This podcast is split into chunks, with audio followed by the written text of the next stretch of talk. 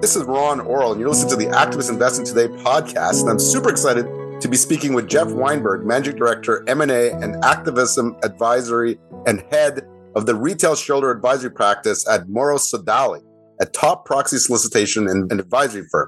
Geoff is based out of New York, and he worked as an attorney at Weil Gotshal in the firm's M&A practice. And he was also a senior managing director at another proxy solicitation firm before joining Morrow in January over the years, Geoff worked on really some very high profile activist situation, including Kroger's versus Carl Icahn and Carl Icahn's ultimately unsuccessful ESG fight, Procter and Gamble versus Nelson Peltz, you know, one of the biggest proxy fights ever, and Blucora versus Ancora. Plus, on the activism side, he advised Starboard in, their LivePerson effort and M&G in their proxy fight at Methanex, and many more high profile activist situations. Welcome, Geoff, and thanks for taking the time. Thanks, Ron. Great to be here. Uh, as they say on sports radio, you know, long-time listener, first-time caller. Uh, although I do have to admit, you know, like most other podcasts, I'm used to hearing your voice at about 2x speed. So this may take a second to adjust.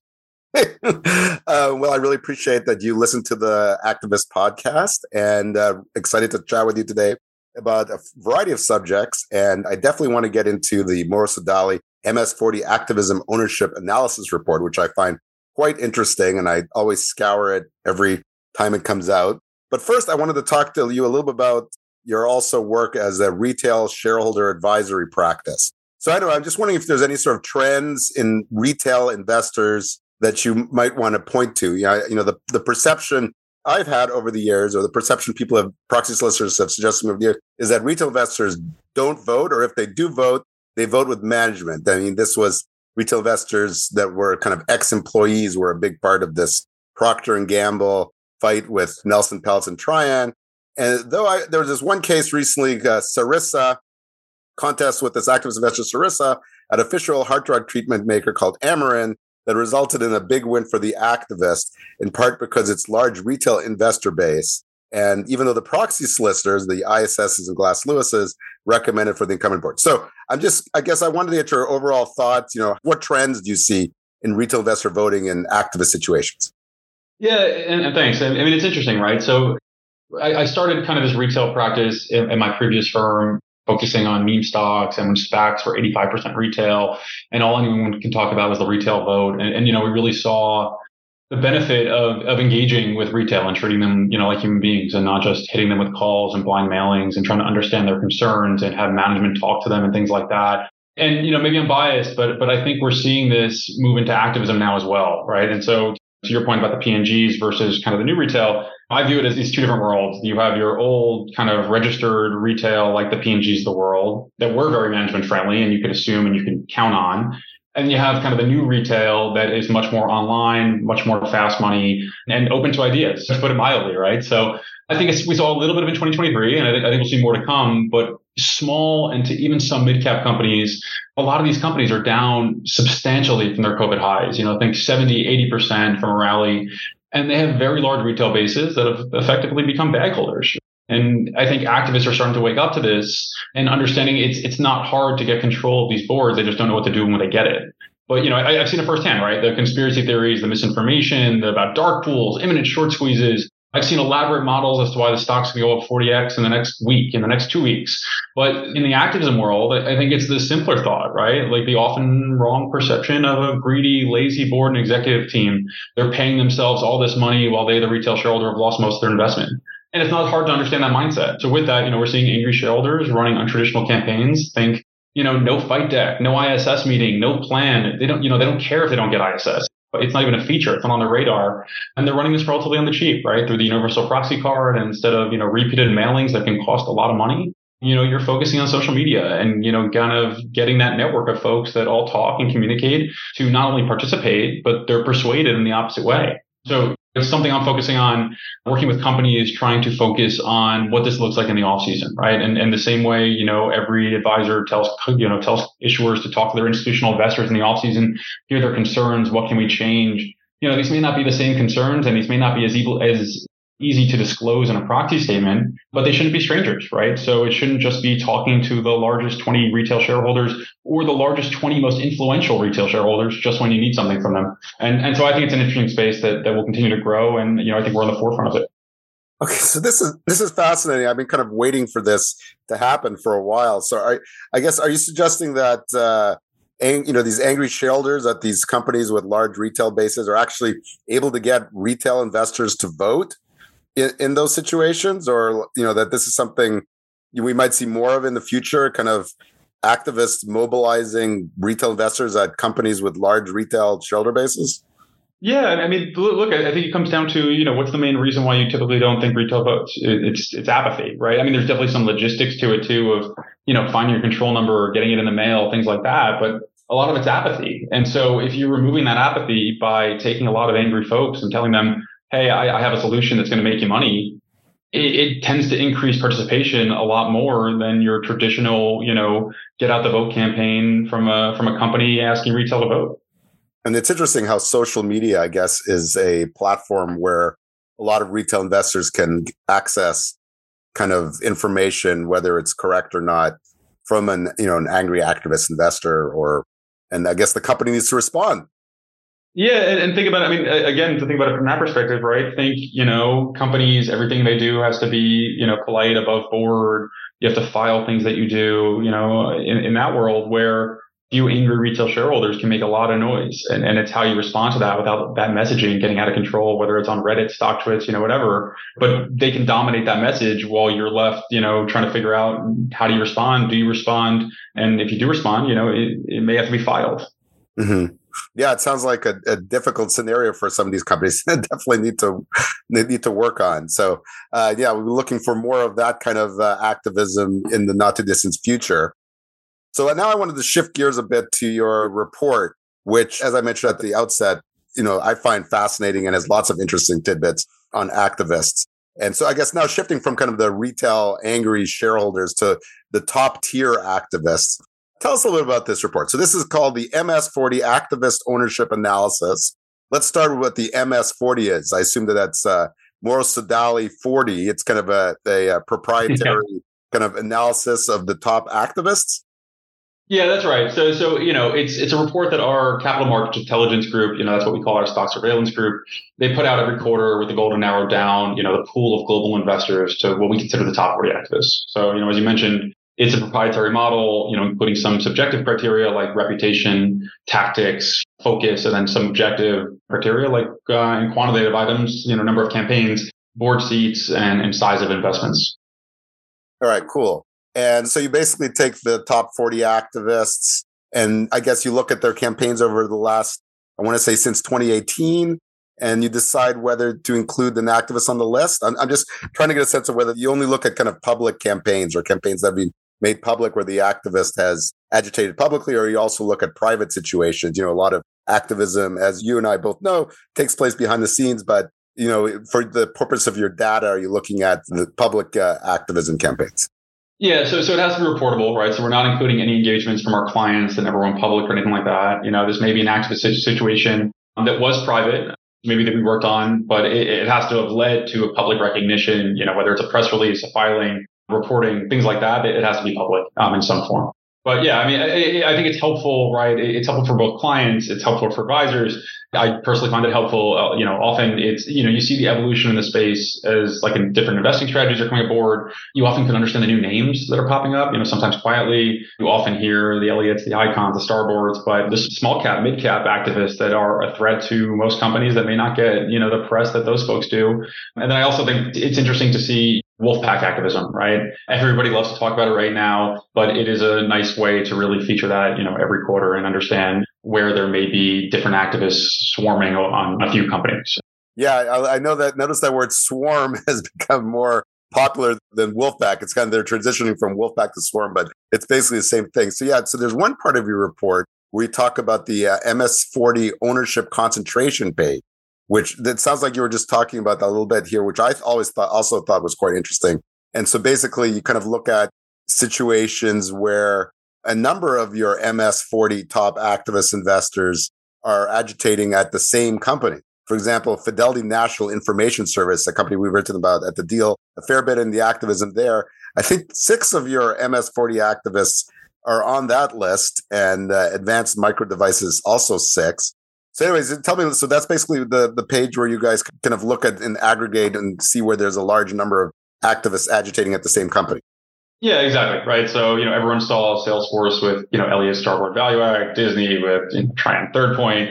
Um, you know, I think of eBay a few years ago with Starboard and Elliott again. But, you know, it's focusing on the swarms because it, it, matters both to activists and to companies, right? It makes sense from an activist standpoint because they may end up at similar targets, you know, as they model out potential investments, whether it's whatever inputs you're putting in, it's market and performance, M&A opportunity, obvious divestitures, bloating, things like that. There's only so many targets, and especially as you look at some of the bigger activists, you know, where a small cap or even a mid cap target really doesn't move the needle, it just makes a lot of sense that they're all going to show up. But what I find fascinating is, you know, you're seeing different investment thesis as they get there, different goals from each activist. And for issuers, you know, it's a, a well-advised team. They're they're modeling out the expected outcomes of votes based on certain assumptions, and all of a sudden you have a number of shareholders who are showing up with the express purpose of letting you know that they want change and that they combined have a very formidable voting position.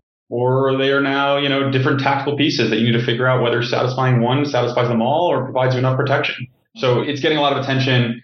I don't always think it's on purpose. Um, you know, if it is, then you have a lot of 13D issues but it's obviously making news. And I, I think that with the way certain companies have performed since COVID, it makes sense that you're going to continue to see a handful of activists show up at the same companies. Yeah, no, that's interesting. We've written about kind of activists. Uh, yeah, and they're never working together or uh, in, in, unison, so that's why they don't have to file the 13 altogether, of course, right? When they own over five percent, but uh, but it is interesting. They should kind of show up, but it's and it's true that in some cases they have different cost basis and therefore have different strategies. One time the activist wanted to see the company sell, then the next time the other activist comes in and uh, has a new campaign to see the company sell. And the first activist maybe is not so keen on seeing it sell itself because the stock has fallen down so much that even a massive premium would not be a profitable outcome for him. So they're kind of looking at it as a restructuring situation. So yeah, I've definitely seen situations, and I believe even at, at uh, Salesforce, from what I heard from the different activists, they had different goals and outcomes. Some of which wanted, you know, uh, some divestitures, other which just wanted them to stop making acquisitions. So it's definitely quite interesting. And when you see large groups of activists, it's definitely you know more of a challenge for the company. Okay, so I'm curious if you could talk a little bit about how you get data for this.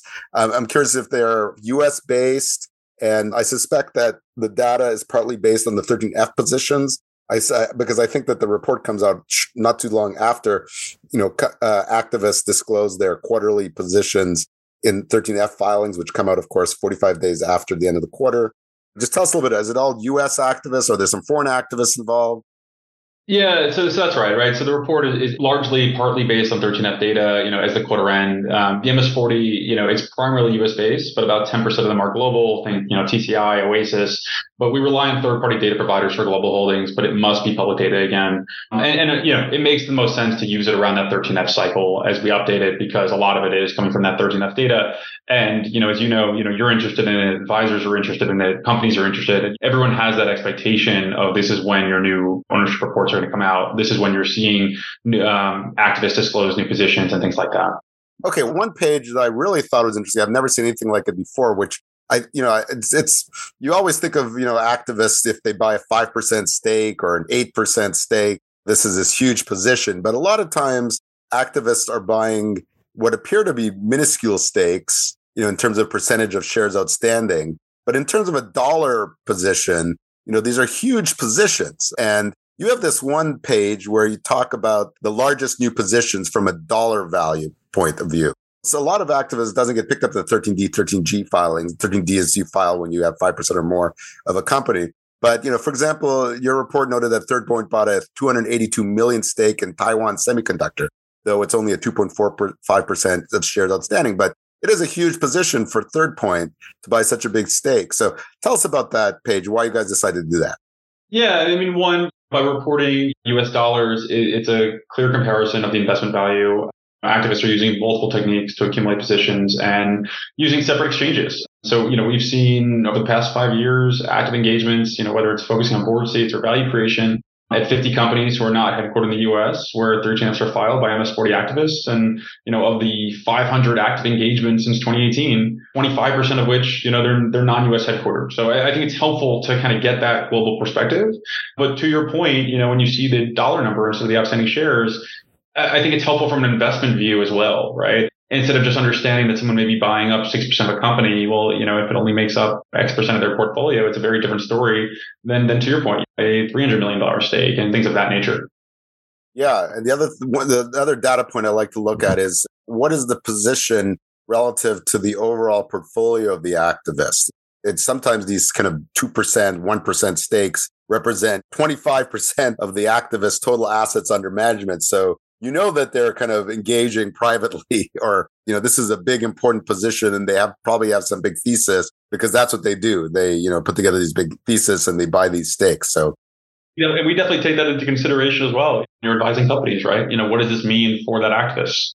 Is this one of many or is this you know one of few? So i agree it, it's very very important. Okay so large buys are also interesting as you would expect many of these big allocations come with activist campaigns, either public or private. And then, for example, we saw near the top of your list, Starboard at Algonquin Power. This is clearly an M&A effort. So tell us a little bit more about the large buys. Yeah, look, I'm not going to comment on a specific situation like Algonquin, okay. but but generally, I think it's not guaranteed. But I think when these names pop up, you know, it gets folks' attention, right? So activists with large reputations, they're able to use those reputations as quietly or as loud as they want. Certain activists will tell you directly what they want to do and the consequences if you do not comply. Others, you know, just show up with a large buy and a well-advised board knows that these reputations can mean a lot. And so a lot can go unsaid. One thing to remember with this reporting is that it's all based on public data, right? And activists are getting smarter and smarter every year in finding ways to avoid this disclosure. So some of that is via the investments themselves. Think derivatives, largely swaps to obscure their accumulated holdings. Sometimes it's via confidential filings, but like the cliche in our world is saying that Stockwatch is an art, not a science. And so, you know, what Stockwatch is provided, a bunch of other folks provide it. They don't have to solicitors, a bunch of, uh, you know, NASDAQ, but it, it's essentially looking at the custodial data outside of 13Fs and looking at the movement, whether it's on a daily basis or a weekly basis to see where shares are actually moving. So the 13F filings are due 45 days after a quarter end. They don't tell you half the truth, right? They're, they're not only what's backwards looking, but they can be multiple months old. But the stock surveillance is looking at a weekly level um, at this custodial movement. And, and one, it's helpful, you know, at a simple level to just see who's buying and selling shares, you know, update your share register, things like that, understand trends. But two, more importantly, you know, the 13Fs, as they don't tell the whole story, whether it's because they're hidden or not, but you can monitor if an activist is building a position. You know, this may be via common shares or derivatives, but you can start to see if an activist is growing a position. And with that, start preparing days, weeks, months prior to the actual filings or prior to uh, outreach, right? So you can take preventative steps, whether it's changes you were already thinking about, you know, moving them up, things like that, but anything to minimize that element of surprise. You know, it really helps companies prepare for that inevitability. Yeah, no, it's definitely interesting. Uh, you know, Elliott Management, for example, is a is a good example of an activist that buys large cash settled equity swaps, these derivatives positions, and uses that as leverage at companies, and doesn't have to disclose that accumulation in most circumstances with a 13D filing and other activists are accumulating. So that stock surveillance service that you provide sounds really interesting in terms of helping to identify a large activist is accumulating behind the scenes in the shadows. And it's something that I kind of look at with some of these counterparty banks and say, oh, is this counterparty bank is accumulated this large Bloomin' Brands position? And is it is that as a hedge for their derivatives investment with Starboard Value, which showed up at Bloomin' Brands later on and things like that. So definitely very interesting. Although it'll be interesting if the SEC does require derivatives disclosure, then maybe we'll have more definitive and faster details about the activist investing that the activist investors that buy derivatives positions, for example.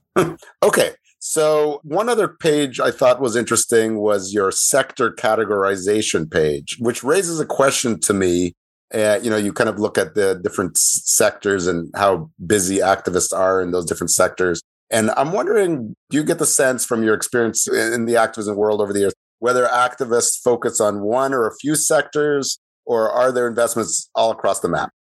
Yeah, I mean, so so for me, I think most are, are generalists. They tend to be generalists the same way, you know, ISS and Glass Lewis are generalists and they have expertise and they see a lot of repeat stories come up within sectors. But then there are some that are really focused, right? I, I think of Alex Denner and his background with a degree from MIT and a PhD from Yale focusing on healthcare. But I do think this helps with the MS40 report is you see over time trends where certain sectors are presenting opportunities through activism, whether it's from floating or M&A that become attractive targets, right? So I remember earlier this year, I think it was Goldman, they had a great stat that while consumer discretionary makes up 11% of the S&P 500, you know, it's something like 19, 20% of the of activist targets you know, as a growth sector that was a watch during the cheap money years becomes a focus for operational changes. So I, look, I, I do think most are generalists, but I, you know, it's not surprising that there seems to be a hot sector each year or over the over a certain amount of years that certain trends pop up with activists targeting again and again repeat companies or repeat sectors. And you have even a sub, I'm just looking at the chart now, the sub industry analysis, like biotechnology seems to have a lot of new activist positions and some utilities have a lot of activism, top activists, real estate, in terms of top buyers. That I thought was interesting page where you see who are the biggest buyers, new positions, biggest increased positions, biggest decreases, liquidations. It's all there in this report. So I strongly recommend checking this out if you're interested in the world of activism. It's a fascinating report. We are out of time. And this has been Ron Orol. You've been listening to the Activist Investing Today podcast with Geoff Weinberg, Managing Director, M&A and Activist Advisory, and Head of the Retail Shareholder Advisory Practice at Morrow Sodali. Thanks, Geoff, for taking the time. Uh, thanks, Ron. Great to be here.